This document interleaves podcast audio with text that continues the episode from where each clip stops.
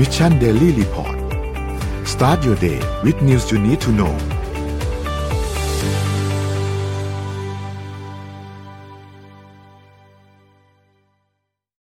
สวัสดีครับยินดีต้อนรับเข้าสู่ Mission Daily Report ประจำวันที่ 29 พฤศจิกายน 2565 นะครับ วันนี้อยู่กับเราสามคนครับ เดี๋ยวอีกท่านหนึ่งกำลังตามมานะครับ สวัสดีพี่ออม สวัสดีชมพู่ครับ สวัสดีค่ะ เสียงนนท์อาจจะเซ็กซี่นิดนึงฮะ ขออภัย เพิ่งหายจากโควิดครับ ตอนนี้ก็90%แล้วครับ เหลือแค่ เจ็บคอไอนิดหน่อย ถ้าใครมียาอะไรแนะนำยาอมหรืออะไรแนะนำดีๆ ฝากด้วยนะครับ เพราะเจ็บคอมากนะครับโอเค เดี๋ยววันนี้ไปอัปเดตตัวเลขก่อนครับอะพี่ปิ๊กมาพอดีพี่ปิ๊กสวัสดีครับพี่ สวัสดีค่ะ ไปดูตัวเลขครับ ตัวเลขล่าสุดนะครับเซตบ้านเราครับอยู่ที่ติดลบ 0.24%นะครับ1,616.91 นะครับ ถัดมาครับหุ้นต่างประเทศครับดาวโจนส์ติดลบ 0.41%นะครับแล้วก็ NASDAQ ครับติดลบ 0.40%นะครับ NYSE ครับติดลบ 0.71%ฟุตซี่100 ติดลบ 0.12%นะครับแล้วก็ห่างเสงครับติดลบ 1.57%นะครับถัดมาครับราคาน้ำมันดิบครับอยู่ที่ 5.20 นะครับสำหรับตัว WTI นะครับแล้วก็ Brent ครับอยู่ที่ 82.11 นะครับทั้งคู่เนี่ยติดลบมาประมาณ 1.4 กับ 1.8%นะครับถัดมาครับทองคำครับอยู่ที่ 1,749.83 นะครับอยู่ที่ติดลบ 0.29%นะครับแล้วก็คริปโตเคอร์เรนซีครับบิตคอยก็อยู่ที่ประมาณ 16,000 นะครับ Ethereum อยู่ที่ 1,100 Binance ครับอยู่ที่ 294 นะครับ แล้วก็ Solana 13.2 นะครับ Bitkub Coin อยู่ที่ 1.93 ก็มีการติดลบวิ่งกันนะครับตั้งแต่ 1 จนถึงประมาณเกือบเกือบ8%นต์นะครับสำหรับตัวกระดานนี้นะครับ นี่เป็นอัปเดตตัวเลขทั้งหมดครับอ่าโอเคค่ะ ก็วันนี้นะคะก่อนที่แบบจะเข้าสู่ข่าวนะคะ เมื่อวานพอดีว่าอ้อมได้มีข่าว content หนึ่งนะคะ เกี่ยวกับเรื่องของอน้องๆเกมเมอร์ของรัสเซียนะคะ แล้วก็ได้แบบด้วยความที่ พฤติกรรมของอ้อม แล้วก็การอ่านอ่านคอนเทนต์ของอ้อมเนี่ยอาจจะไม่ได้สอดคล้องกับกับเนื้อหาข่าวนะคะ แล้วอ้อมก็ได้ดูทั้งคอมเมนต์ทุกคอมเมนต์แล้วก็มีพี่ๆหลาย ๆ คนเนี่ยที่ได้ส่งคอมเมนต์ต่างๆ เข้ามาในในในถึงส่วนตัวด้วยนะคะ ก็ทางนี้เนี่ยในเรื่องของคอนเทนต์เมื่อวานที่อ้อมอ่านข่าวเนี่ยอ้อมต้องขอประทานอภัย แล้วก็ขอโทษสำหรับผู้ติดตามทุกๆคนนะคะ ของสำหรับ Mission Daily Report นะคะ ก็ได้คุยกับตัวเองแล้วแล้วก็จะ พัฒนาในการอ่านข่าว แล้วก็เตรียมคอนเทนต์มานะคะ ยังไงก็ขอขอบคุณแล้วก็สำหรับแล้วก็ขอโทษด้วยสำหรับเหตุการณ์ที่เกิดขึ้นในเมื่อวานนี้นะคะอะขอบคุณทุกคนมาก ๆ ที่เป็นห่วง ได้ค่ะ โอเค คราวนี้เดี๋ยวเรามาเริ่มคอนเทนต์กันเลยดีกว่านะคะ พี่นนท์อ่าเมื่อวานเจอคอนเทนต์หนึ่งที่น่าสนใจค่ะ ก็คือเด็กติดเกมค่ะ ปกติแล้วเวลาที่เราเจอเด็กติดเกมเราจะทำยังไงดี ผู้ปกครองหลายๆคนในในที่เนี่ยอ่าในฐานะที่เราทำบริษัท coding สอนเด็กนะเราก็จะเจอบางเคสผู้ปกครองก็คือ จัดเวลาในการเล่นใช่ไหมคะหรือบางเคสคือแบบถ้า control ไม่อยู่เนี่ย เราก็จะดึงปลั๊กอินเทอร์เน็ตออกเลย หรือว่ายึด iPad ยึดมือถือเลยใช่ไหมคะครับอันนี้คือเหตุการณ์ที่ค่อนข้างจะร้ายแรง แต่สำหรับเคสหนึ่งค่ะ เนื่องจากว่ามีเด็กหลายคนเนี่ยที่เขาติดเกมออนไลน์หนักนะคะ มันส่งผลในเรื่องของสุขภาพจิตใจการเรียนนะคะ แล้วก็ชีวิตประจำวันทำให้ผู้ปกครองเนี่ยก็ต้องวางแผนเหมือนกันว่าเราจะจัดการเรื่องนี้ยังไงคะแต่มีพ่อแม่อยู่คู่หนึ่งค่ะ ในเมืองอู่ฮั่นนะคะมณฑลหูเป่ยประเทศจีนนะคะ หลังจากที่ พ่อแม่เนี่ยได้คุยกับคุณครูแล้วพวกเขาเนี่ยก็เลยเริ่มอนุญาตให้ลูกชายวัยแปดขวบ ซึ่งกำลังเรียนอยู่ในชั้นป .3 นะคะ พักการเรียนไว้ก่อน แล้วมาเล่นเกมแบบเต็มเวลาเลยค่ะโดยวางแผนเข้มงวดสำหรับการเล่นเกมในแต่ละวัน และกำหนด KPI รายวันด้วย ว่าวันนี้คุณชนะได้กี่ครั้ง คุณแพ้ได้กี่ครั้ง และทำไมคุณถึงแพ้ เพราะอะไร และถ้าเกิดรอบหน้าคุณจะเล่นเกมเนี่ยคุณจะทำยังไงให้มันชนะขึ้นนะคะคือก่อนที่ต้องมา คุยกันก่อนว่า ก่อนที่คุณแม่จะตัดสินใจแบบทำแบบนี้นะคะ ให้ออกมาเล่นให้ลูกหยุดเรียน แล้วออกมาเล่นเกมเต็มเวลา ทั้งพ่อแม่และคุณครูเนี่ยได้พยายามเกลี้ยกล่อมเด็กคนนี้แล้วค่ะ ทุกทางเลยนะคะ แล้วก็เขาก็ยังยืนเด็กคนนี้ก็ยังยืนการว่า ผมอะให้ผมหยุดเรียนเถอะ ผมอยากเล่นเกมนะคะ ดังนั้นจากการปรึกษากับคุณครูแล้วจึงขอให้โรงเรียนเนี่ยให้ลูกชายหยุดเรียนหนึ่งสัปดาห์ค่ะหยุดเรียนแค่เจ็ดวันนะคะ เพื่อให้มีสมาธิกับการเล่นเกมที่บ้านอย่างเต็มที่ พร้อมทั้งกำหนดแผนการเล่นที่เข้มงวดเป็นพิเศษ เฉพาะเขานะคะ โดยกำหนดให้เล่นเกมวันละ 16 ชั่วโมงค่ะ ก็คือตื่นเช้าเหมือนไปโรงเรียนค่ะ ไม่ใช่เหมือนไปโรงเรียนด้วยยิ่งกว่าไปโรงเรียนตื่นเช้ามาก็เล่นเกมไปเลยนะคะ16ชั่วโมง กินอาหารเวลตาม3มื้อเวลาปกตินะคะ และก็ต้องทำ KPI Key Performance Indicator นะคะ หรือดัชนีวัดผลงานความสำเร็จของงานนะคะ คุณแม่เนี่ยก็ได้บอกว่า ปีนี้ลูกชายเขาว่าแปดขวบอยู่ชั้นปสามแล้วเขาก็มักแอบเล่นเกมลับหลังเวลาที่ผู้ปกครองไปทำอย่างอื่น หรือว่าผู้ใหญ่ไปทำอย่างอื่นเสมออย่างเช่น ผู้ใหญ่กำลังทำคุณแม่ทำอาหารเสร็จปุ๊บเขาก็จะไปนั่งแอบเล่นเกม คุณแม่คุยเรื่องนี้เสร็จปุ๊บก็จะแอบไปเล่นเกมเนี่ยค่ะในเวลาเรียนออนไลน์ด้วยเช่นเดียวกัน เพราะว่าช่วงสถานการณ์โควิดที่ผ่านมาเนี่ยโรงเรียนก็ไม่ได้เรียนที่โรงเรียนใช่ไหมเรียนออนไลน์แต่เด็กอะก็เปิด จอออนไลน์เรียนไปด้วยแล้วก็เล่นเกมไปด้วยนะคะ คราวนี้เขาว่าจะใช้ประโยชน์ทุกอย่างเพื่อไปเล่นเกมที่เขาอยากเล่น เขาก็เลยบอกกับคุณครูว่าเขาอะไม่ชอบไปโรงเรียนเขาอยากเล่นเกม คุณแม่ก็เลยอะลองสักตั้งเจ็ดวันนี้จากการที่บังคับให้ลูกเนี่ยไปนั่งบนเก้าอี้เพื่อทำในสิ่งที่เขาจะต้องทำเช่นการเรียนหนังสือเนี่ย จะดีกว่าไหมที่จัดหนึ่งสัปดาห์ให้เขาเล่นเกมแบบเต็มที่เลย ทุกวันนี้เนี่ย ก็เลยเล่นเกม 16 ชั่วโมง นอกจากนี้มีการเขียนบันทึกจำนวนการชนะและแพ้ วิเคราะห์ข้อข้อผิดพลาดทางยุทธวิธีต่างๆ ทางเทคนิคเพื่อจะเรียนรู้ประสบการณ์ และคุณแม่เองต้องการให้ลูกเขาเนี่ยค่ะ เห็นตัวเองชัดๆเลยว่า อาชีพของนักเล่นเกมมืออาชีพมันเป็นยังไง และเขาต้องเข้าใจว่าไม่ว่าจะทำอะไรเนี่ย มันก็ไม่ง่ายแม้แต่เล่นเกม ถ้าเขาอยากจะเป็นเกมเมอร์อย่างมืออาชีพเนี่ย มันก็ไม่ง่ายเหมือนกัน ก็จัดให้เต็มที่เลยนะคะ ถ้าเปรียบเทียบ แม้ว่าวิธีการของคุณแม่เนี่ย อาจจะไม่เป็นที่ถูกใจของใครบางคน แต่ว่าก็มีคุณแม่หลายคนที่เห็นด้วย แล้วก็เฝ้ารอดูผลลัพธ์ในระหว่างที่น้องคนนี้กำลังทำอยู่นะคะ เนื่องจากมองว่าถ้าเราใช้มาตรการรุนแรง เช่น การยึด iPad การใช้เวลาเข้มงวดของเด็กมากเกินไปนะคะ หรือว่าการตัดสัญญาณอินเทอร์เน็ตเนี่ยจะยิ่งกลายว่าทำให้เด็กถูกปิดกัน้นแล้วก็ เด็กจะมีความปรารถนาเล่นเกมมากขึ้นนะคะ อยากเล่นเกมมากขึ้นเหมือนแอบเล่น ยิ่งห้ามยิ่งยุอะไรอย่างนี้ค่ะนี่ก็เป็นอีกวิธีการหนึ่งที่พ่อแม่บ้านนี้ได้ลองทำแต่ว่าเขาทำแค่หนึ่งสัปดาห์นะ ไม่ได้แบบออกมาแบบออกจากการเรียนแล้วก็มาเล่นเกมอย่างเต็มที่เลยนะคะ ก็เดี๋ยวลองลองมาดูผลลัพธ์กันดูว่าหลังจากนี้หนึ่งอาทิตย์น้องจะมีพัฒนาการยังไง น้องอาจจะอยากเจอเพื่อน อาจจะอยากกลับไปโรงเรียน หรือน้องอาจจะมองว่าอาชีพ เกมเมอร์ก็สามารถเป็นอีกอาชีพหนึ่งได้ แล้วก็สามารถทำกับเวลาเรียนได้ด้วยเหมือนกัน ครับการที่จะเลือกแนวนี้เนี่ยเอาพี่ไม่ได้บอกเราก็คงไม่สามารถบอกได้ว่า แนวเนี้ยดีหรือไม่ดีเนาะเพราะว่าก็เป็นแค่ช่วงเขาเองเขาเองก็คือครอบครัวนี้ก็จะใช้เวลาแค่เจ็ดวันใช่ไหมในการทดลอง แต่สิ่งหนึ่งที่มันจะดีหรือไม่ดีได้เนี่ยพี่ว่าอย่างแรกเลยนะ ก็คือ ทั้งคุณพ่อคุณแม่ทั้งเด็กต้องต้องต้องอะไรวะเขาเรียกต้องเป็นทีมเดียวกันก่อนถ้าภาษาคนเลี้ยงลูกก็จะเรียกนี้ คือพ่อแม่ต้องทีมเดียวกัน ก็คือ เห็นพ้องต้องกันก่อนนะ ว่าจะยอมด้วยความสมัครใจไม่ใช่ คนหนึ่งอยากได้อะไรคนหนึ่งก็ใช้คำว่าต้องตามใจหรือทำใจยอมรับแบบไม่เต็มใจ เพราะไม่งั้นผลเสียมันจะเกิดมากแล้วมันจะมานั่งเถียงทีหลัง แต่สำหรับพี่นะถ้าถามในเรื่องที่นี้นะเฮ้ยเจ็ดวันถือว่าโอเคนะเราคิดว่าเด็กป่วย เราคิดว่าเด็กไม่ได้ไปโรงเรียนเท่านั้นเองขาดเรียนนะคือเขาไม่ได้แบบลาออกมาเลยทั้งแบบปีอะไรทั้งเทอมหรืออะไรอย่างนี้นะเพราะฉะนั้นก็คิดซะว่าลูกไม่สบายอยู่บ้านนอนนอนนอนหาหมออยู่โรงพยาบาลแล้วก็ไม่ได้ทำก็เล่นเกมไปบางทีอาจจะมีอะไรดีก็ได้นะ เราก็ไม่รู้ใช่ไหมครับ เพราะว่า เราไม่รู้เลยว่าเด็กคนหนึ่งมีแววอัจฉริยะอะไร มากมายแค่ไหนจนกว่าเด็กคนนั้นจะได้ลองอย่างเต็มที่นะครับอันนี้ก็เลยพาเลี้ยวมาต่อเลยเพราะเรื่องมันต่อกันพอดีนะครับจริงตั้งแต่ดาวเรื่องนี้เป็นเจ็ดโมงครึ่ง แต่ว่าพอดีอ้อมอ่านเรื่องนี้ปุ๊บพี่ต่อเลยแล้วกันนะครับ เมื่อวานนี้อ่านบทความอันหนึ่งของ CNBC นะครับ เรื่องของการควบคุมเด็กเล่นแท็บเล็ตนี่แหละ คือมันต่อกันไปเรียเกมทางไหนก็จะเล่นผ่านแท็บเล็ตอยู่แล้วใช่ไหมครับ ก็มีบทความอันนึงใน CNBC Make It นะครับเขาบอกว่า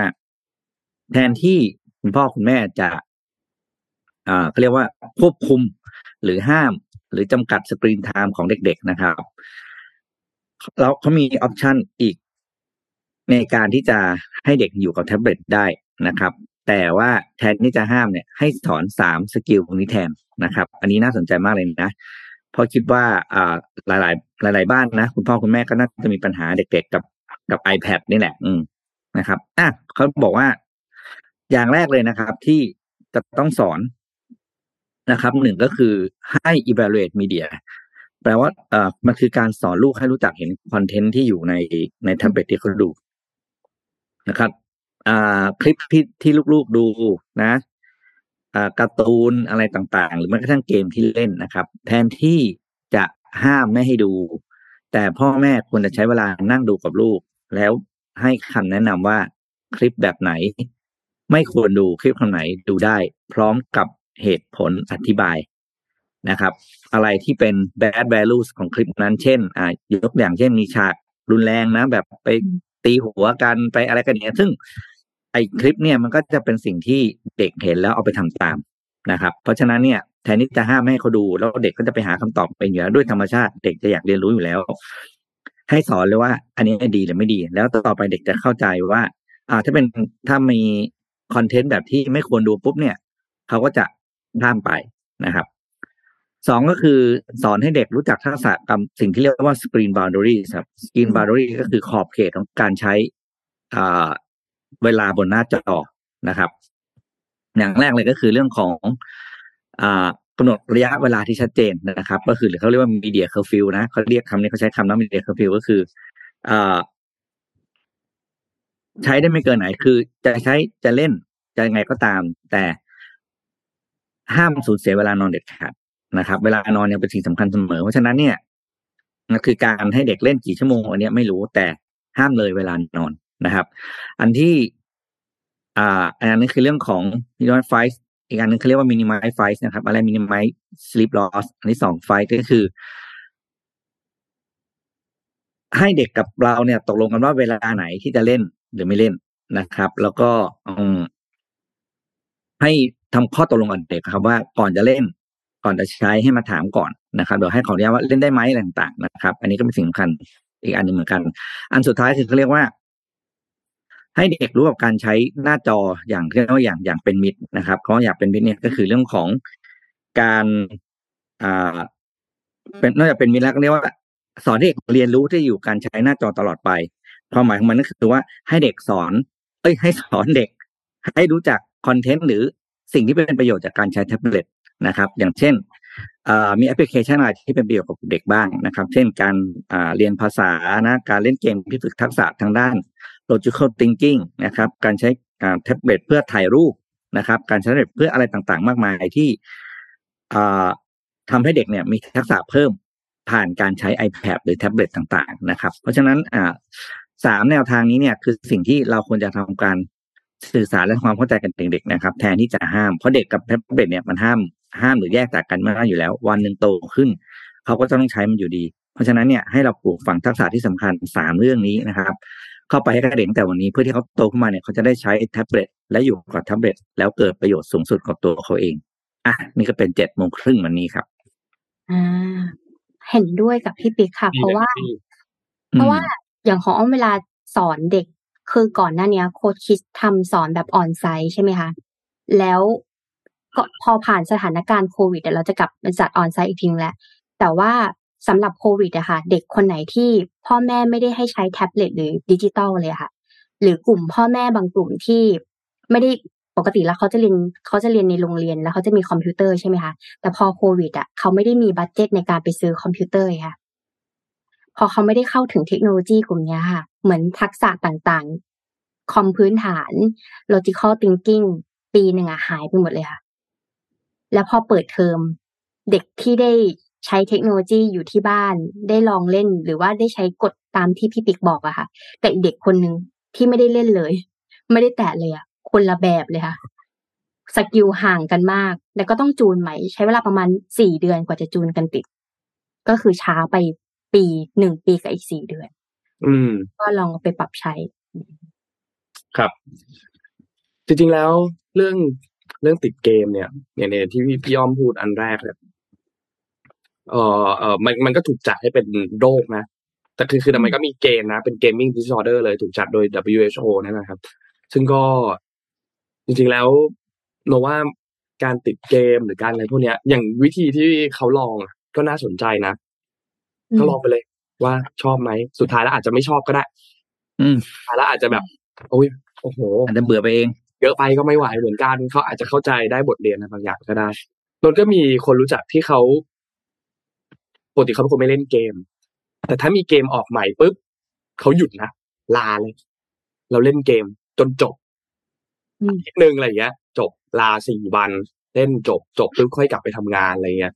เขาก็ทำแบบนี้นะอะไรเงี้ย แต่เขาก็ทำทำงานในตัวเองในชีวิตด้วยได้ได้ดีทำได้ดีไม่มีปัญหาอะไร อ่าทีนี้นนท์จะพามา ข่าวถัดไปครับนนท์ขอพามาที่ข่าวโควิด เพราะตัวเองเพิ่งเป็นโควิดเลยอยากจะเล่าข่าวโควิดหลายๆอันให้ฟัง อันแรกก่อนขอที่ไทยก่อน คือตอนนี้เนี่ย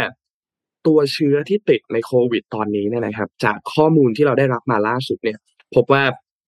เอ่อจากนายแพทย์ธีรวัฒน์เหมจุธานะครับภาควิชาอายุรศาสตร์คณะแพทย์จุฬาจุฬาลงกรณ์มหาวิทยาลัยนะครับ ก็พบว่าตัวข้อมูลตอนนี้เป็นไวรัสที่มีการติดหนาแน่นใหม่ นะครับ แสดงว่าตัวไวรัสที่ติดตัวเนี้ยมันไม่ใช่ไวรัสตัวเดิมที่เคยมีในปีนี้นะครับ อาจจะเป็นสายย่อยใหม่นะครับ อาจจะมาเป็นกลุ่มไม่ได้มาเป็นตัวทีเดียว ซึ่งลักษณะอาการเนี่ยมันจะออกมาในลักษณะที่เป็นแบบเฉียบพลันเฉียบพลันในนี้นี่คือ มีไข้อยู่ดีก็หนาวมาก มือเย็นเท้าเย็นมาก ความดันตก ไม่มีน้ำมูก มีเจ็บคอเล็กน้อยนะครับ ซึ่งนนท์เป็นคล้ายๆอันนี้เลยอืมอาการนนท์นะ คือนั่นแหละหนาว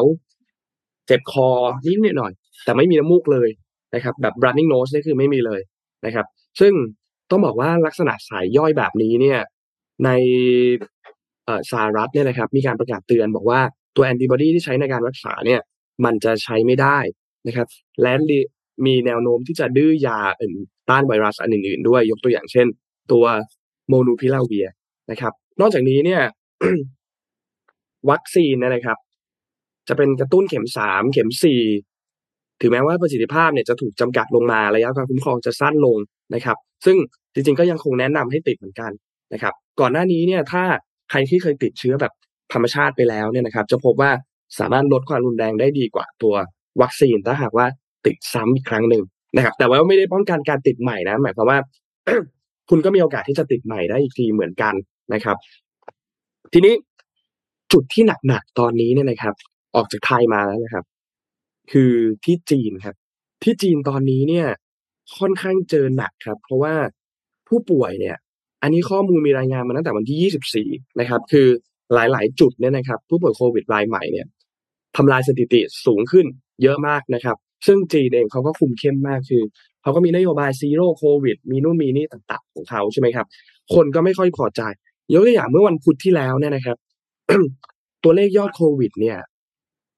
เพิ่มขึ้นประมาณสามหมื่นกว่ารายวันเดียวนะครับ ซึ่งเป็นสถิติใหม่ที่เขาไม่เคยทำตัวเลขสูงขนาดนี้นะครับ นับตั้งแต่มีการแพร่ระบาดเมื่อสองสามปีก่อนหน้านี้นะครับ นอกจากนี้เนี่ยนะครับ คือมีการประท้วงกันเกิดขึ้นที่จีนแล้วนะครับ คือสีจิ้นผิงเนี่ยเจอประชาชนที่ลุกฮือขึ้นมาประท้วง เพราะว่าตัวนโยบายซีโร่โควิดนั่นแหละนะครับ ซึ่ง ต้องบอกว่าเป็นความท้าทายอันใหม่ที่น่าสนใจมาก เพราะว่าคือ การประชุมสมัชชาใหญ่ครั้งล่าสุดครั้งที่สามเนี่ยนโยบายซีโร่โควิดถูกถูกทำให้ความเข้มงวด ลดน้อยลงก็จริง มีการผ่อนปรนมาตรการต่างๆ แต่ถ้าเราเทียบกับประเทศอื่นๆแล้วเนี่ย ก็ถือว่ายังสูงมากๆอยู่นะครับ ไม่ว่าจะเป็นการกักตัวเดิมทีเขากักสิบวัน ลดมากักเหลือสัปดาห์เดียว ก็ยังสูงมากเมื่อเทียบกับอันอื่นที่ไม่ได้มีไม่ต้องมีการกักตัวแล้วนะครับ และตอนนี้ก่อนหน้านี้เนี่ย ถ้าทุกคนทราบนะครับ คือเวลาจีนเขาประท้วงกันอะเขาจะไม่ได้ประท้วงกันหนักมากเนาะแล้วก็จะมีการปราบปรามกันค่อนข้างเร็วแป๊บเดียวฟึบหายไปแล้วแป๊บเดียวฟึบหายไปแล้วแต่ว่าตอนเนี้ยจีนออกมาประท้วงแสดงความไม่พอใจค่อนข้างเยอะนะครับ ไม่ว่าจะเป็นปัญหามลพิษ ปัญหาการยึดที่ดินที่ผิดกฎหมายรวมถึงเรื่องของโควิด หรือการปฏิบัติที่ไม่เป็นธรรมของเจ้าหน้าที่ตำรวจด้วยนะครับ แล้วที่สำคัญคือการประท้วงอะมันลามไปวงกว้างมาก เพราะว่าคนจีนน่ะ ก็รู้สึกแบบ ก็ก็อัดอั้นแล้วอะรู้สึกไม่ค่อยพอใจแล้วว่าแบบเชี่ยมันมันก็ไม่ไหวแล้วเหมือนกันแบบอืมกำลังจะเปิดเมืองกำลังจะเศรษฐกิจกำลังจะพุ่งพุ่งกลับมาพุ่งกลับมาใหม่เจอคนติดเชื้ออะ zero โควิด ปิดฟึบล็อกดาวน์รุนแรงไปเนี่ยนะครับเขาก็เริ่มไม่ไหวเหมือนกันก็ มีคนที่ออกมาไล่สีจิ้นผิง ซึ่งเป็นภาพที่ปกติเราอาจจะไม่ค่อยได้เห็น คำว่าไม่ค่อยได้เห็นในที่นี้ไม่ใช่ว่าไม่มีนะครับ มันอาจจะมีก็ได้ก่อนหน้านี้ แต่ว่าจำนวนไม่ได้เยอะมากขนาดนั้น เนื้อข่าวไม่ได้หลุดมาจนถึง เอ่อประชาคมโลกขนาดนั้น แต่ว่าตอนเนี้ย มันค่อนข้างเยอะ พอเยอะมากเนี่ยมันก็เลยทำให้ หลาย ๆ อย่างก็อาจจะผ่าเอ่อควบคุมได้ค่อนข้างยากเหมือนกันนะครับ กับตัวมาตรการเหล่านี้นะครับทำให้อันนี้เป็นความท้าทายอันหนึ่งที่น่าสนใจมาก ๆ ที่ทางด้านของจีนเนี่ยกำลัง เจออยู่และอาจจะมีสั่นเก้าอี้ของสีจิ้นผิงในสมัยที่สามมาอืมไม่มากก็น้อยนะครับ การประท้วงในครั้งนี้เนี่ยก็คนออกไปพอสมควรถ้าเราได้เห็นภาพอะอย่างที่เห็น มีการชูกระดาษที่เป็นกระดาษเปล่าเนี่ยนะครับ ซึ่งเป็นสัญลักษณ์อันหนึ่งในการประท้วงจริงๆต้องบอกว่าการชูกระดาษเปล่าเนี่ย ย้อนความเล่าที่มาให้ฟังคือ ที่ฮ่องกงตอนปี 2020 ตอนนั้นเนี่ย ที่เขามีการประท้วงกันหนักๆของชาวฮ่องกงใช่ไหมครับ อันนั้นอะ เป็นที่มาครั้งแรกของการประท้วงโดยที่มีการชูกระดาษเปล่านะครับ เป็นการประท้วงทางด้านรัฐบาลจีนแผ่นดินใหญ่ที่มีการบังคับใช้กฎหมายความมั่นคงฉบับใหม่ตอนนั้นที่เราเคยอ่านข่าวกันในปี 2020 นะครับ ซึ่งหลายคนเนี่ยก็บอกว่าการกระทำอันนี้เนี่ยไม่เพียงจะเป็นสัญลักษณ์ที่สื่อถึงการปิดปากกลุ่มผู้เห็นต่าง แต่ก็เป็นการแบบเหมือนท้าทายรัฐบาลด้วยว่า คุณจะจับกลุ่มพวกเราเพียงเพราะว่าเราถือป้ายที่ไม่มีข้อความอะไรเลยเหรอ ประมาณนี้นะครับ ก็เป็น การออกมาประท้วงเชิง สัญลักษณ์อีกอันหนึ่งนะครับ ประมาณนี้ครับ เสียงอาจจะเซ็กซี่ไปนิดนึงขออภัยนิดนึงแต่ว่าเนื้อความอะอยากจะสื่อสารให้ทุกคนเข้าใจว่า ตอนนี้ที่จีนเองเนี่ยนโยบายซีโร่โควิดเนี่ยเป็นปัญหาเยอะมาก แล้วก็จากเดิมที่ดูเหมือนรัฐบาลจะมีอำนาจเบ็ดเสร็จ เด็ดขาดมาก สามารถควบคุมได้ทุกอย่าง ก็ดูเหมือนว่าจะไม่สามารถควบคุม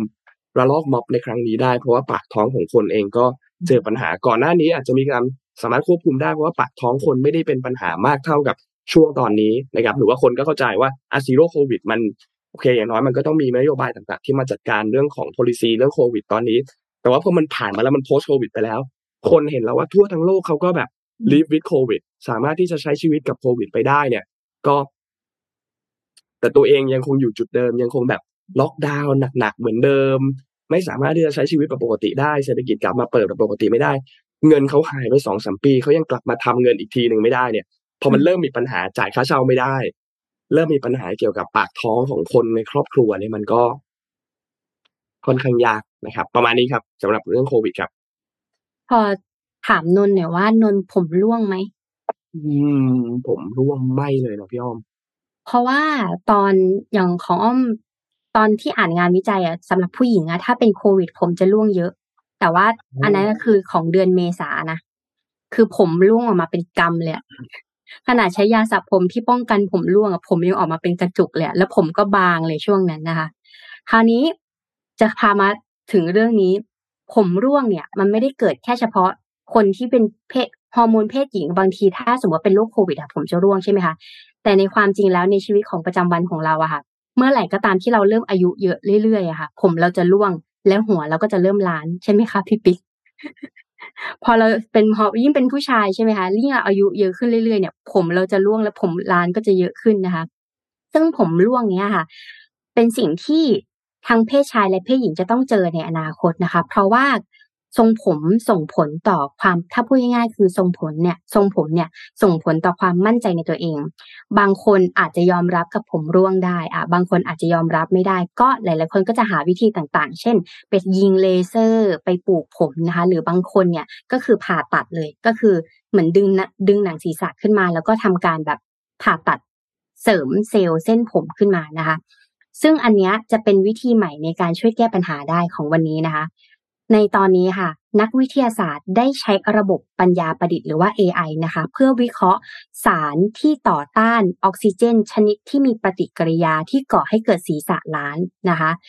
โดยการสร้างแผ่นแปะไมโครนิโดนะคะ ที่พิสูจน์แล้วว่าสามารถปลูกขนบนตัวหนูได้อย่างมีประสิทธิภาพ ก่อนที่จะใช้กับคนนะ เขาไปใช้กับหนูก่อนนะคะ ปัญหาเลยก็คือ คนส่วนใหญ่เนี่ยค่ะ มี การผมร่วงเยอะ แล้วโดยเฉพาะยิ่งเราเครียดผมแล้วก็จะร่วงได้ด้วยเหมือนกันนะคะ ตัวนี้เนี่ยจะเป็นการในสภาวะนี้เนี่ยรูขุมขนเนี่ยอาจจะได้รับความเสียหายจากเอนโทรเจนนะคะ เช่น การอักเสบหรือปริมาณออกซิเจน ที่ทำปฏิกิริยามากเกินไป เมื่อระดับอนุมูลอิสระของออกซิเจนเนี่ยสูงเกินไป จนทำให้ระบบการต่อต้านอนุมูลอิสระในร่างกายไม่ทำงาน อาจจะสามารถส่งผลเสียต่อร่างกายได้นะคะ คราวนี้ตัวนี้เนี่ย ที่ AI ทำมานะคะ เป็น Super Oxide Dismute นะคะเอ่อเป็น Dismutase นะคะ SOD คือหนึ่งในเอนไซม์ที่ช่วยต่อต้านอนุมูลอิสระ โดยล่าสุดค่ะ นักวิจัยได้สร้างสารเรียนแบบ SOD ที่เรียกว่า Nanoscience แต่ก็ยังไม่สามารถกำจัดอนุมูลอิสระของออกซิเจนได้ดีนักนะคะเพื่อนร่วมทีมวิจัยเนี่ยจึงได้พัฒนาระบบปัญญาประดิษฐ์ที่สามารถช่วยออกแบบ และพัฒนานาโนไซต์ที่ดีขึ้นเพื่อใช้สำหรับการรักษาผมร่วงค่ะ และนักวิจัยนะคะ ก็เลือกสารประกอบไทเอนไทโอฟอสเฟสของโลหะทรานซิซัสนะคะ แล้วก็ด้วยส่วนผสมของโลหะทรานซิซัสเนี่ยที่มีซอสเฟสที่แตกต่างกันถึง 91 ชนิด ได้สารประกอบ ซึ่งมีคุณสมบัติคล้ายกับซูเปอร์ออกไซด์นะคะ ซึ่งในการทดลองครั้งแรกกับเซลล์ไฟโบรบลาสต์นี้นะคะ ที่ผิวหนังของมนุษย์ก่อน แผ่นนาโนนี้นะคะ สามารถลดระดับออกซิเจน ที่ทำปฏิกิริยาลงได้อย่างมากนะคะ โดยไม่ก่อเกิดอันตราย ผลลัพธ์ที่ได้ค่ะ จากผลลัพธ์นี้นะคะ ทีมงานได้เตรียมแผ่นแปะ microneedle นี้กับหนูทดลองที่ได้รับผลกระทบจาก androgenic นะคะ สัตว์เหล่านี้เนี่ยได้สร้างขนเส้นไหมที่หนาขึ้น ผลลัพธ์คือสร้างขนเส้นไหมที่หนาขึ้น และปกคลุมบริเวณขนที่หายไป ภายใน 13 วันค่ะ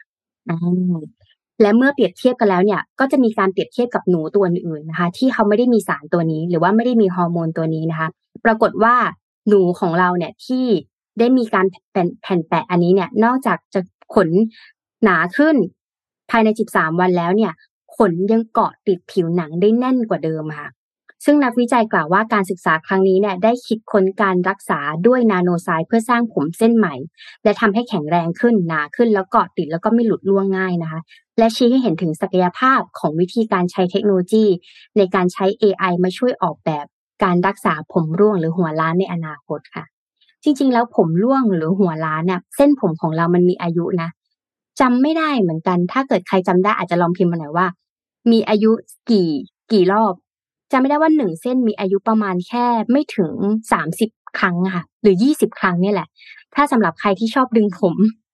ดึงผมตัวเอง จะมีบางคนเป็นโรคนี้นะคะ ชอบดึงผมตัวเองเนี่ยก็จะสามารถทำให้ผมร่วงได้ด้วยเหมือนกันอ่าลองดูของพี่ปิ๊กอะเดี๋ยวพาไปดู เรื่องต่อไปเรื่องมาดูเรื่อง กีฬาบ้างนะเผื่อจะเป็นเรื่องที่นนท์จะตื่นเต้นขึ้นนะครับ นี่นนท์มีก็ด้วยนนท์มีเรื่องกีฬาด้วยเหมือนกันเดี๋ยวช่วยเสริมนะอ่า ก็อย่างที่เราทราบข่าวไปเมื่อ สัปดาห์ก่อนนะครับถ้าทีมแมนเชสเตอร์ยูไนเต็ดเนี่ยโดยเจ้าของปัจจุบันก็คือพี่น้องตระกูลเกลเซอร์เนี่ยเขาประกาศขายทีมใช่ไหมครับ ถ้าได้ข้อเสนอที่น่าสนใจแล้วหลังจากนั้นในไม่กี่วันเนี่ยก็มีข่าวนะ แต่ของอีกทีมนึงก็คือลิเวอร์พูลก็ประกาศขายทีมเช่นกัน ซึ่งลิเวอร์พูลเนี่ยพี่ไม่เห็นข่าวจริงจังนะว่าแบบเขาประกาศเป็น official หรือเปล่า แต่ว่าอย่างแมนเชสเตอร์ยูไนเต็ดเนี่ย เขาประกาศขายจริงจังถูกไหมเพราะมีข่าวว่าเบคแคมเดวิดเบคแคมสนใจจะซื้ออะไรต่างๆนะครับ ทีนี้ตอนนี้มันก็มีกระแสแล้วครับอ่าก็คือทางซาอุดิอาระเบียเนี่ย สนใจจะเข้าซื้อทั้งสองทีมนะครับต้องเราเท้าความให้ฟังก่อนว่าซาอุดิอาระเบียเนี่ยได้เข้าลงทุนในทีมพรีเมียร์ลีกแล้วหนึ่งทีมก็คือทีมนิวคาสเซิลยูไนเต็ดนะครับ โดยเงินที่เข้าลงทุนเนี่ยก็เป็น เงินลงทุนของเขาเรียกว่ากลุ่มเขาเรียกว่า sovereign wealth fund นะครับ ก็คือเป็นกองทุนของผู้ที่มีทรัพย์สินเยอะๆแล้วเขาเอาไปให้กองทุนบริหารนี่แหละนะกองทุนเนี้ยก็เข้าซื้อทีมนิวคาสเซิลมาแล้ว แล้วอย่างที่เราเห็นกันนะถ้าใครเป็นคอคอบอลพรีเมียร์ลีกจะเห็นว่าทีมนิวคาสเซิลยูไนเต็ดปีนี้เนี่ยอ่ามีการทำทีมที่ดีขึ้นมากนะฮะก็แน่นอนแล้วเงินถึงนะพอเงินถึงเนี่ย ก็มีนักเตะมีผู้จัดการทีมเก่งๆเข้ามาบริหารอะไรต่าง ๆ นะครับ ทีนี้ประเด็นของทีมแมนเชสเตอร์ยูไนเต็ดกับลิเวอร์พูลก็คือว่าทาง Princeอับดุลอาซิสบินตุรกีอัลไฟซาลนะครับ ซึ่งเป็น Sport Minister ของซาอุดิอาระเบียเนี่ยก็ออกมายืนยันว่าทางซาอุดิอาระเบียเนี่ยสนใจจะเข้าซื้อทั้งทั้งสองทีมจริง เพื่อจุดประสงค์ก็คือหนึ่งนะครับ เป็นการโปรโมทซาอุดิอาระเบียลีกนะครับ เพราะว่าเมื่อซื้อแล้วเนี่ยก็แน่นอนว่า ต้องมีพอเป็นเจ้าของทีมดังทั้งสองทีมนะการจัดการ เรื่องตัวนักเตะอะไรต่างๆ เนี่ยอ่ามันจะง่ายขึ้นมาก เพราะว่าพอเป็นเจ้าของทีมใช่ไหมครับ ก็อาจจะมีเรื่องของการอ่า trade นักเตะอะไรต่างๆนะครับ ซึ่งสิ่งที่เขาอ่าสิ่งที่ทางเจ้าชายอับดุลอาซิสเนี่ยได้พูดถึงเลยชัดเจนก็คือว่า การที่แมนเชสเตอร์ยูไนเต็ดมีโรนัลโดเนี่ยนะครับ แล้วก็โรนัลโดก็อยู่ในกระแสที่ไม่อยากจะอยู่ทีมแล้วก็คงไม่อยู่แล้วล่ะเนาะอย่างที่เราเห็นข่าว บอกอาจจะมีการดึงตัวโรนัลโดเนี่ย มาไว้ที่มาเล่นที่ซาอุดิอาระเบียลีกเพื่อโปรโมทลีกนะครับ แล้วก็จากนั้นเนี่ยพอเมื่อโปรโมทลีกปุ๊บเนี่ยลีกก็จะเป็นตัวโปรโมทประเทศนะครับ ก็คือเป็นการทำสตอรี่เพื่อใช้กีฬาเป็นตัวดึงนักท่องเที่ยวหรือสร้างสร้างชื่อเสียงกับประเทศในอีกแง่มุมหนึ่งนะครับเพราะฉะนั้นสิ่งที่ทางซาอุดิอาระเบียกำลังรอตอนนี้คือพิจารณาว่าอ่าราคาเสนอซื้อเนี่ยจะเป็นเท่าไหร่ ซึ่ง ในตัวเงินถ้าฐานเป็นจริงเนี่ยคือคิดว่าไม่น่ามีปัญหาอยู่แล้วนะครับเพียงแต่ว่าจะตกลงจบกันด้วยราคาเท่าไหร่แล้วทางทั้งสองทีมเนี่ยตกลงจะยอมขายหรือไม่นะครับนอกจากนี้ข่าวก็ยังเปิดเผยด้วยว่า เจ้าชายอ่าอับดุลลาซิสยังมีความฝันนะครับ ที่จะดึงทั้งโรนัลโดและเมสซี่มาเล่นในซาอุดิอาระเบีย ในในในซาอุดิอาระเบียลีกเหมือนกันนะครับ แต่ก็ไม่ได้บอกว่าจะให้ไปอยู่ที่ทีมไหน เพราะฉะนั้นเนี่ยน่าสนใจจริง ๆว่า จะเป็นยังไงต่อไปนะครับ แล้วก็ดูว่าจะเป็นยังไงต่อเพราะคิดว่าลิเวอร์พูลน่าจะเป็นทีมแรกนะที่ตัวลงขายได้ก่อนเพราะว่าข่าวเร็วมากข่าวแบบข่าวทางด้านเกี่ยวกับลิเวอร์พูลเรื่องการขายทีมได้มาเร็วจริงๆนะครับ ต้องรอดู พี่คิดว่าไม่เกินบอลโลกเนี่ยจบทั้งสองทีมเนี้ยมีการขายจบแน่นอนแล้วบอลโลกจบปุ๊บมันจะเป็นช่วง ตลาดซื้อขายนักเตะด้วยช่วงมกราน่าจะมีหลายอย่างน่าสนใจเรื่องน่าสนใจครับ เพราะว่าโอ้ถ้าเปลี่ยนนี่สนุกนะ เพราะว่าทีมฟุตบอลมันจะกลายเป็นลีกที่โอ้โหมีแต่เงินอัดเข้าไปเนาะใช่ ตอนนี้ก็เงินอัดเยอะแล้วครับ พี่ปิ๊กลีกลองๆนี่ก็ยิ่งมองตาปิดๆนนพามาอีกข่าวหนึ่งครับ เป็นข่าวกีฬาเหมือนกัน แต่ว่า ตอนนี้ถ่ายทอดฟุตบอลโลกอยู่ใช่ไหมครับ เมื่อคืนนี้ฝนบอลโลกหลายอันก็สุขสนานกันไปนะครับ ทีนี้ประเด็นอันหนึ่งที่คนติดตามข่าวในช่วงนี้เนี่ยคือ เราได้รับการถ่ายทอดสดเรียบร้อยแล้วล่ะจ่ายค่าลิขสิทธิ์ไปละหนึ่งพันหนึ่งร้อยแปดสิบล้านบาทใช่ไหมครับ ซึ่งก็เป็นราคาที่ลดลงมาด้วยนะจากของปีสองพันสิบแปดแต่ว่าตอนนี้เนี่ยพี่ปิ๊กน่าจะได้ตามข่าวนี้พอสมควรเหมือนกันก็คือ True ที่ค่อนข้างได้รับเรื่องของสิทธิ์ค่อนข้างเยอะใน ในฟุตบอลโลกในครั้งนี้สำหรับการรับลิขสิทธิ์มาในครั้งนี้เนี่ยนะครับ แม้ว่าตัวเองจะจ่ายเพียงแค่ยี่สิบห้าเปอร์เซ็นก็ตามนะครับ แต่ว่าได้รับสิทธิ์ค่อนข้างเยอะนะครับ แล้วก็ตอนนี้เนี่ยสถานการณ์ล่าสุดเนี่ยเล่าเป็นเบสให้คนฟังก็คือทรูเนี่ยมีการเอ่อเขาเรียกว่าเหมือนก็มีเรื่องเรื่องไปถึงศาลแล้วแหละนะครับ แล้วศาลก็มีการตัดสินให้คุ้มครองผู้เสียหายก่อน ซึ่งในเคสกรณีนี้เนี่ยก็คือทรู นะครับ โดยทูเนี่ยก็จะได้สิทธิ์ถ่ายทอดสดไปก่อน แล้วก็ตัวช่องอื่น ๆ ที่เป็นช่องดูออนไลน์นะครับ ก็จะไม่สามารถที่จะถ่ายได้ยกตัวอย่างเช่นพวกแบบ AIS อย่างเงี้ยนะครับ ที่ก็จะไม่สามารถถ่ายได้ ก็จะมีปัญหาที่จอดำอะไรกันไปนะครับ ซึ่งคนก็ค่อนข้างที่จะวิพากษ์วิจารณ์กันพอสมควรนะครับ ว่า เอ๊ะทำไมกกทที่เป็นคนได้รับสิทธิ์ตัวลิขสิทธิ์จากฟีฟ่ามาเนี่ยนะครับ ตามชื่อตามเอกสารเนี่ย มันก็เป็นชื่อของกกทนะครับการกีฬาแห่งประเทศไทยเนี่ยนะครับ แต่ว่าทำไมสิทธิ์เนี่ยถึงอยู่กับทูเยอะจังเลย สิทธิประโยชน์ต่างๆ ในการถ่ายทอดสดเนี่ยถึงอยู่กับกลุ่มทูเยอะจังเลย แล้วก็มีคนที่พยายามที่จะบอกว่า เอ่อให้เปิดตัวเขาเรียกว่าดีลออกมาหน่อยว่ามันเกิดอะไรขึ้นที่คุณไปตกลงกับทรูต่างๆ เนี่ย มันมีข้อตกลงอะไรหรือเปล่านะครับ ซึ่ง คู่แข่งของทรูตอนนี้เนี่ยที่หมายถึงว่าคู่แข่งในการถ่ายทอดสดเหมือนกันเนี่ยนะครับ ก็จะต้องจอดำไปอย่างน้อยก็จนจบทัวร์นาเมนต์นะครับ ซึ่งจะดูยังไงดูฟุตบอลกันยังไงเนี่ยก็ต้องเอามาอันหนึ่งคือไม่ซื้อกล่องทูก็ต้องมีตัวเสาก้างปลาดูทำฟรีทีวีต่างๆกันไปใช่ไหมครับ ซึ่งกกทเองก็ตอนนี้ถูกเรียกร้องค่อนข้างเยอะให้แสดงความบริสุทธิ์ใจด้วยการเปิดเผยสัญญาที่มีกับ True ว่าทำไมคนที่จ่ายเงิน 25%ถึงมี power มากขนาดนี้นะครับแล้วตอนระดมทุนตอนแรกเนี่ยมีการแจ้งเอกชนรายอื่นไหมว่าถ้าจ่ายเงินได้ 25%แล้วจะสามารถถือสิทธิ์ทุกอย่างได้แบบนี้นะครับ แล้วคนก็วิพากษ์วิจารณ์ไปถึงตัวกฎ must carry นะครับ ว่าไอ้กฎ must carry เนี่ยสุดท้ายเนี่ยมีไว้ก็ใช้ไม่ได้จริง เพราะว่าตัวรายละเอียดที่ระบุไว้ในกฎ must carry เนี่ยนะครับ คือรายการที่ถูกฉายในฟรีทีวีต้องดูได้ทุกช่องทุกทาง ไม่ว่าจะเป็นกล่องอะไรก็แล้วแต่ จะต้องไม่มีการจอดำเด็ดขาด คุณจะได้กล่องใช้ดาวเทียม หรือใช้อะไรก็ตาม แต่ทีวีดิจิตอลพื้นฐาน 20 ช่องเนี่ยต้อง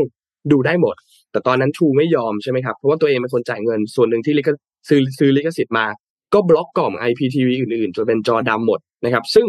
มันก็ค่อนข้างขัดกับตัวกฎที่ must carry ที่กสทชเนี่ยเขาเคยวางไว้ก่อนหน้านี้นะครับคนก็เลยวิพากษ์วิจารณ์ว่าสุดท้ายแล้วไอ้กฎ must carry เนี่ยมันก็ใช้ไม่ได้จริงหรือเปล่านะครับ อันนี้เป็นเรื่องที่เราต้องติดตามกันต่อไป เพราะว่าศาลเนี่ยก็มีการตัดสินยังไม่ได้ตัดสินศาลให้ให้การคุ้มครองผู้เสียหายก่อนนะครับ แล้วก็ค่อยมีการตัดสินกันต่อใน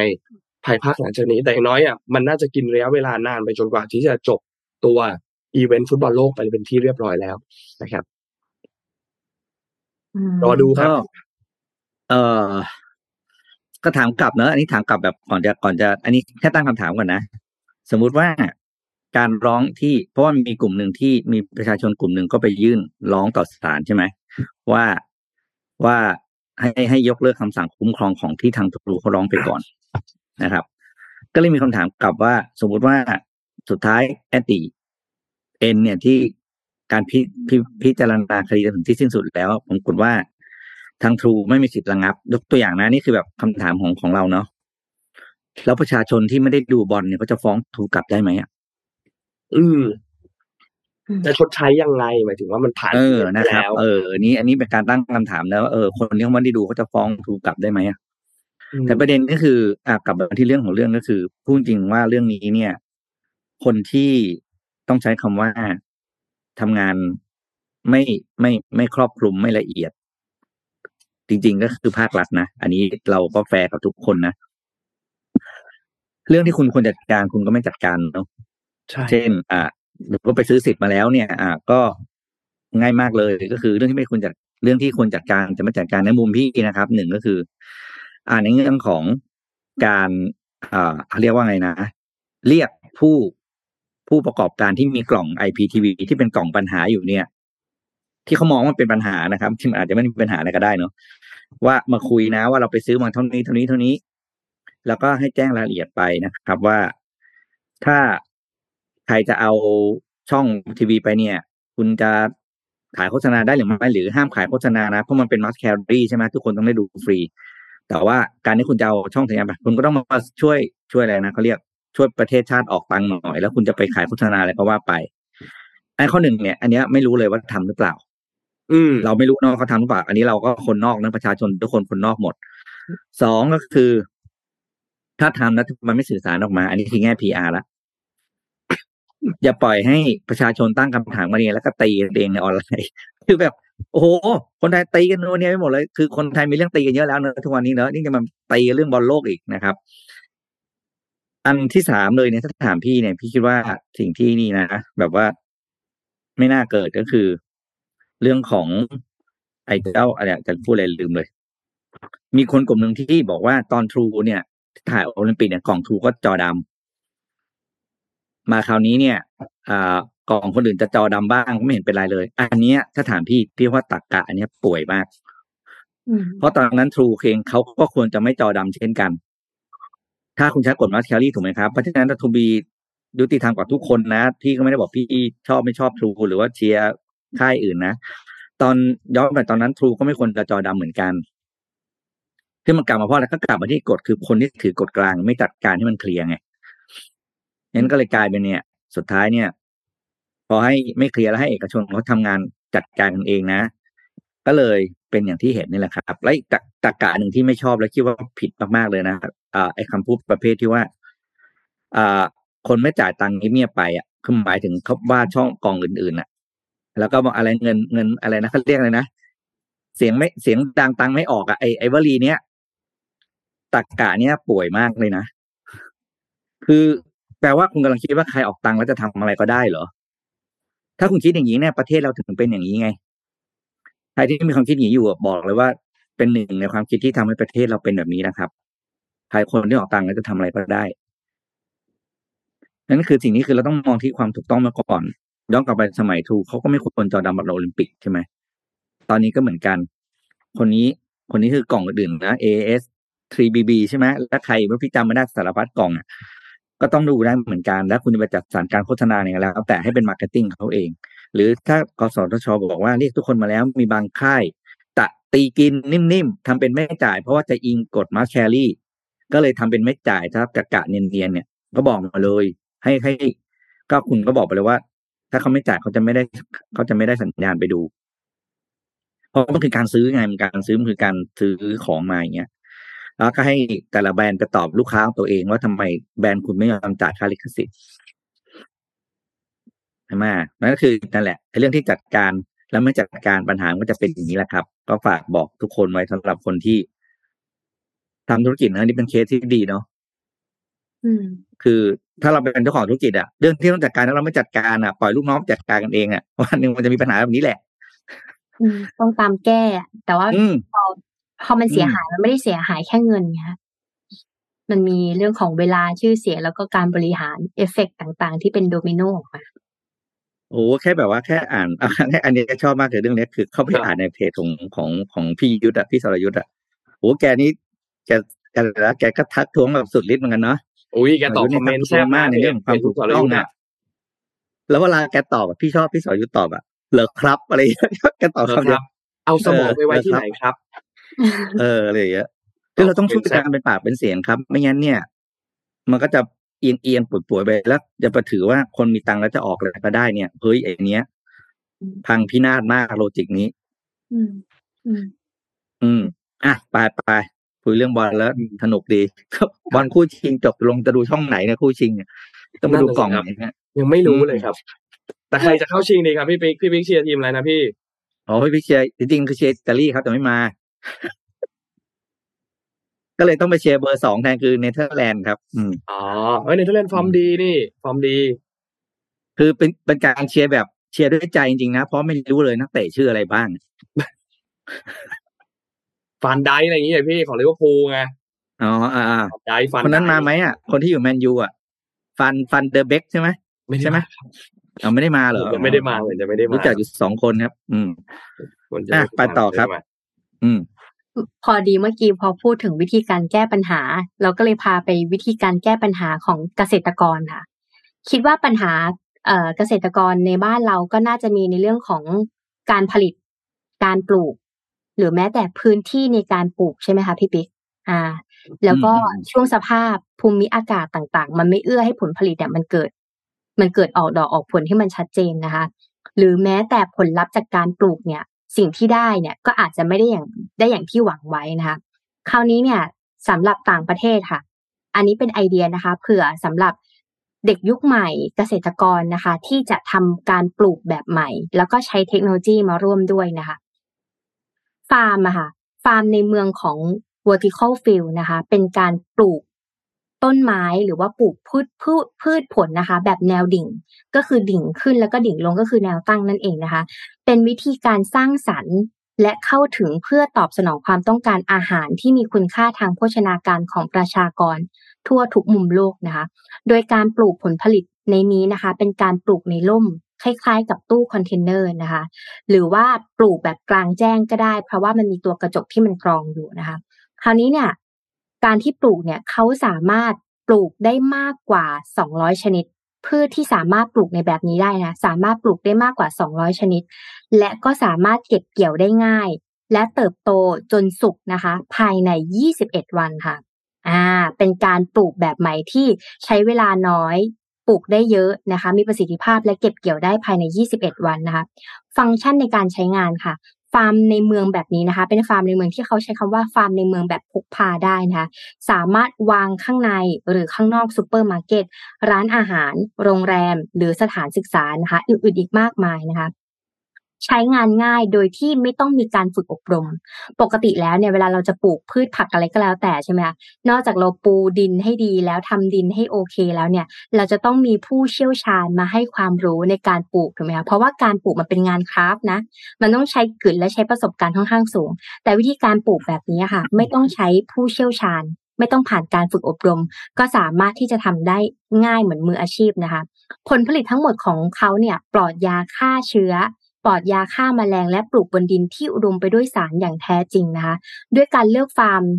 การทำฟาร์มแบบนี้เนี่ยเขามีอีก service หนึ่งที่ชื่อว่า Farming as a Service ก็คือ FAAS นะคะ ที่มีการปลูกและมีระบบขนส่งให้มีการจัดการให้นะคะ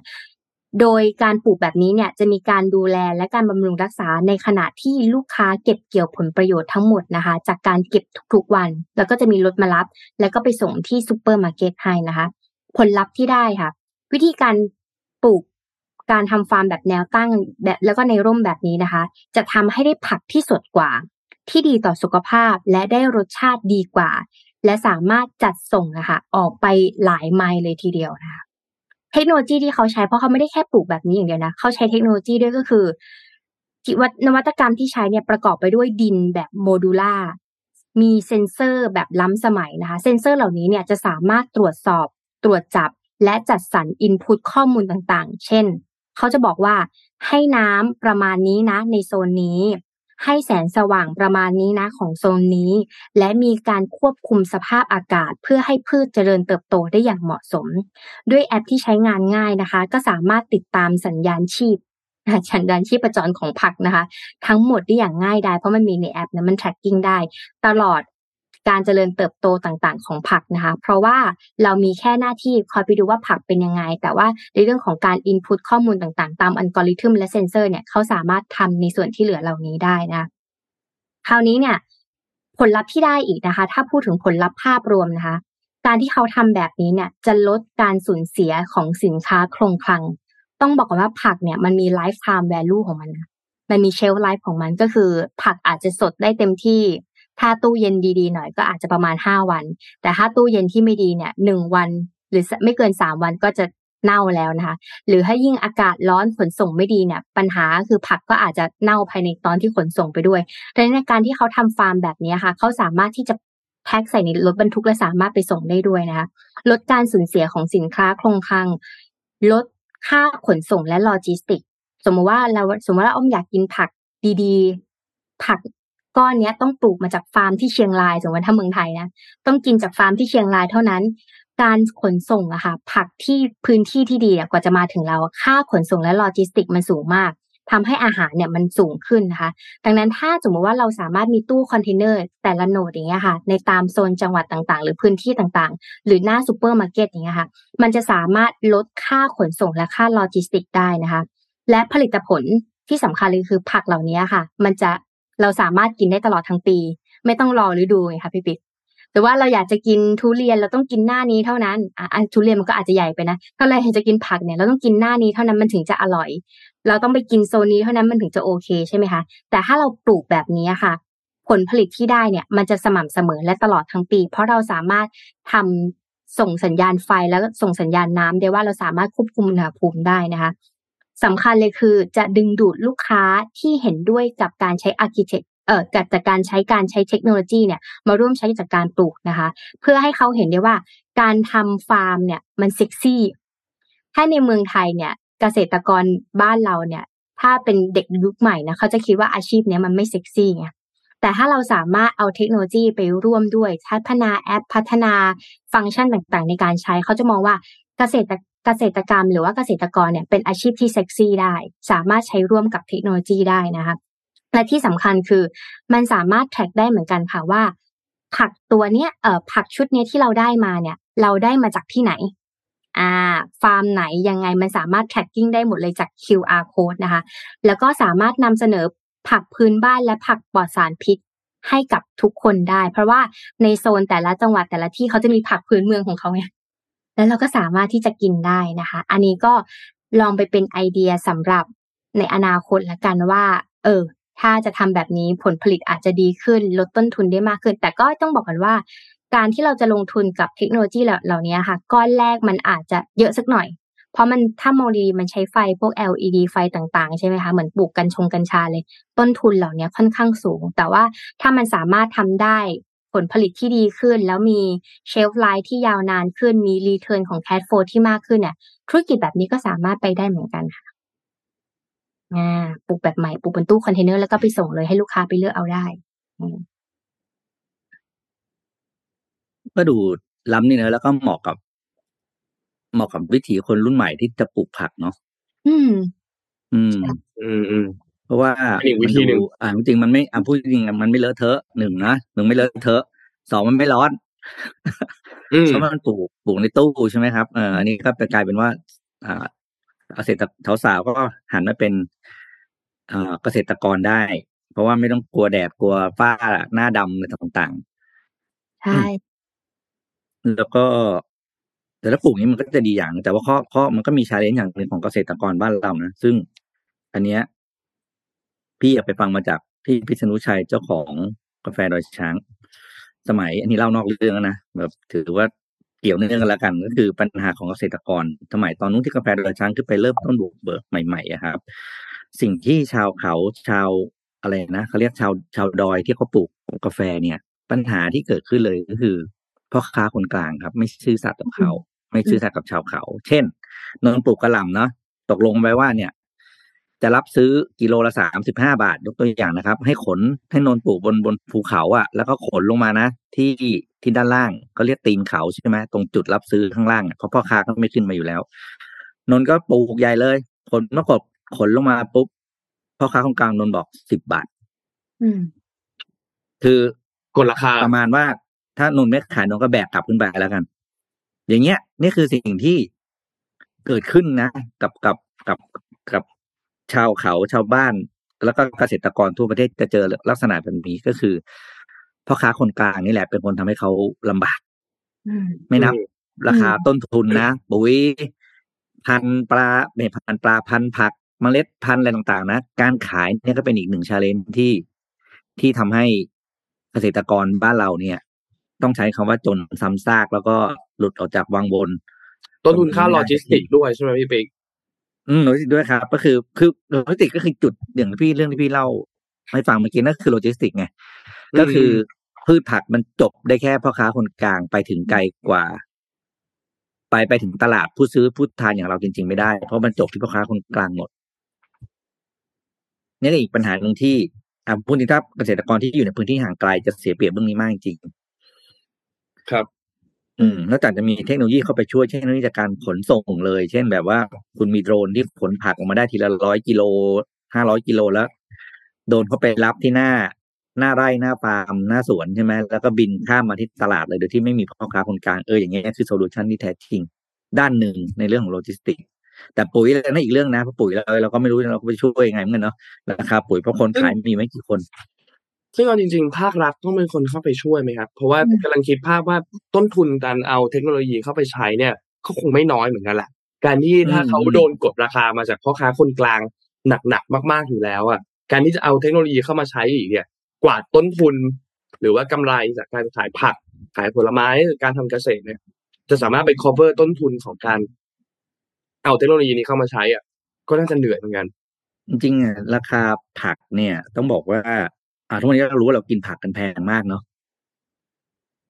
แต่เราก็ยอมกินนะแต่ว่าราคาซื้อผักในกรุงเทพผมว่าราคาคนกรุงเทพกินผักอะแพงมากเลยนะ เราก็เห็นใช่ไหมครับแปลว่าราคาซื้อผักของคนกรุงเทพน่าจะเป็นถ้าถามพี่เนี่ย ราคาเนี้ยซื้อได้ แต่ทำวิธีการคือทำให้ราคาเนี้ยไปถึงคนปลูก ไม่ใช่จบที่คนกลางหรือขั้นตอนระหว่างตรงกลางทางนนท์ลองไปดูตลาดไทยไปดูผักที่ตลาดไทยแล้วมาดูผักในซูเปอร์ดิ นนท์จะบอกนี่เราอยู่โลกเดียวกันเปล่าวะอืมอืมอืมนะครับอืมเพราะฉะนั้นเนี่ยคือมันคือเป็นจริงประเด็นคือมันไม่ใช่เรื่องอ่าเรื่องราคาอย่างเดียว แต่ว่าครับเรื่องของทำให้ผักมาถึงคนทานอย่างเราเนี่ย สภาพเหมือนตอนที่ออกแล้จากวราคาที่เราซื้อไปถึงเขา อันนั้นคือกลไกหลักมากกว่าอืมครับอะผมพามาเรื่องถัดไปครับเดี๋ยวเรากำลังจะจบปีละ ตอนนี้เนี่ยเขามีการประมาณการเศรษฐกิจไทยในปีหน้ากันแล้วนะครับ ก็เอาปีนี้ก่อนละกันนะปีนี้เนี่ยนะครับ คือคาดว่าจบแล้วเนี่ย น่าจะจบที่3.2เปอร์เซ็นตนะครับ จากแรงส่งของการท่องเที่ยวในช่วงท้ายปีที่เพิ่มเติมขึ้นมาด้วยนะครับ รวมถึงการบริโภคภาคเอกชนที่ตอนนี้ก็ฟื้นตัวอย่างต่อเนื่องด้วยเนยนะครับเขาก็ปรับประมาณการคาดการณ์ขึ้นมา จากเดิมเนี่ย3.0เปอร์เซ็นเพิ่มขึ้นมาเป็น3.2เปอร์เซ็นต นะครับ ส่วนในปีหน้าปี 66 นะครับ มีการปรับลดครับ ลดการคาดการณ์การเติบโตจากเดิมเนี่ย 3.7เปอร์เซ็นอยู่ที่ 3.4เปอร์เซ็นตนะครับ ตามแนวโน้มเศรษฐกิจโลกที่เริ่มมีการชะลอตัวลงนะครับ ซึ่งต้องบอกว่าบางประเทศเนี่ยที่เป็นประเทศหลักๆ ของเศรษฐกิจที่เป็นคู่ค้ากับเราเนี่ยนะครับ เริ่มที่จะเข้าสู่ภาวะเศรษฐกิจถดถอยนะครับ ส่งผลให้การส่งออกการลงทุนของไทยเองก็ชะลอตัวลงตามไปด้วยนะครับ แต่อย่างไร ปีหน้าเนี่ยน่าจะมีแรงส่งจากเรื่องของการท่องเที่ยวที่ฟื้นตัวได้ดีจากการที่นักท่องเที่ยวชาวต่างชาติเนี่ยน่าจะเร่งตัวขึ้นมามากขึ้นนะครับ EAC เขาประเมินว่านักท่องเที่ยวชาวต่างชาติในปีหน้าเนี่ยนะครับ จะอยู่ที่ 28.3 ล้านคนนะครับ แล้วจีนเองก็มีแนวโน้มที่จะค่อยๆ ผ่อนคลายนโยบายซีโร่โควิดเพิ่มมากขึ้นด้วยนะครับ ซึ่งถ้าจีนปล่อยนักท่องเที่ยวมาจริงเนี่ยน่าจะส่งผลดีกับเราค่อนข้างเยอะเลยแหละนะครับ อีกตัวเลขหนึ่งก็คือเรื่องของตัวเลขเงินเฟ้อนะครับ EAC เนี่ยเขาคาดการณ์ว่าจะทยอยค่อยๆลงมา แต่ว่าจะลงค่อนข้างช้านะครับโลที่กรอบเป้าหมายเนี่ยน่าจะอยู่ที่ 6.1%ในปีนี้ แล้วก็ 3.2%ในปีหน้านะครับทางด้านดรสมประวินมาประเสริฐนะครับรองผู้จัดการใหญ่เอ่อประธานเจ้าหน้าที่บริหาร Economic Intelligence Center หรือว่า EIC นะครับแล้วก็รองผู้จัดการใหญ่และประธานเจ้าหน้าที่บริหารกลุ่มงานกลยุทธ์องค์กรธนาคารไทยพาณิชย์นะครับ ก็บอกว่าเศรษฐกิจโลกเนี่ยมีการชะลอตัวชัดเจนลงในปีนี้ แล้วก็มีความไม่มั่นคงในปีหน้าค่อนข้างสูงขึ้นแล้วตอนนี้นะครับ จากที่เราคาดการไว้นะครับเขาก็เลยมีการปรับลดประมาณการอย่างที่บอกนะครับ ในกรณีฐานเนี่ย EAC เขาประเมินว่าเศรษฐกิจโลกเนี่ยจะยังไม่เข้าสู่ภาวะถดถอย ยังมีบางประเทศหลายประเทศที่ยังเติบโตได้ดียกอย่างเช่นจีนเนี่ยจะมีการฟื้นตัวได้ดีตามการผ่อนคลายตามนโยบายของ Zero COVID แต่ว่าถ้าหากว่ามีเหตุการณ์ที่ไม่คาดคิดเกิดขึ้นมา ก็อาจจะทำให้เกิด recession ได้ เช่นอาจจะมีถ้ามีความขัดแย้งระหว่างประเทศที่รุนแรงมากยิ่งขึ้น หรือว่าเงินเฟ้ออยู่ดีๆ กลับมาเร่งตัวสูงขึ้นทำให้นโยบายทางการเงินก็ต้องสูงขึ้นตามเนี่ยเคสเนี้ยอาจจะมีปัญหานะครับ นอกจากนี้นะครับก็มีทางด้านของ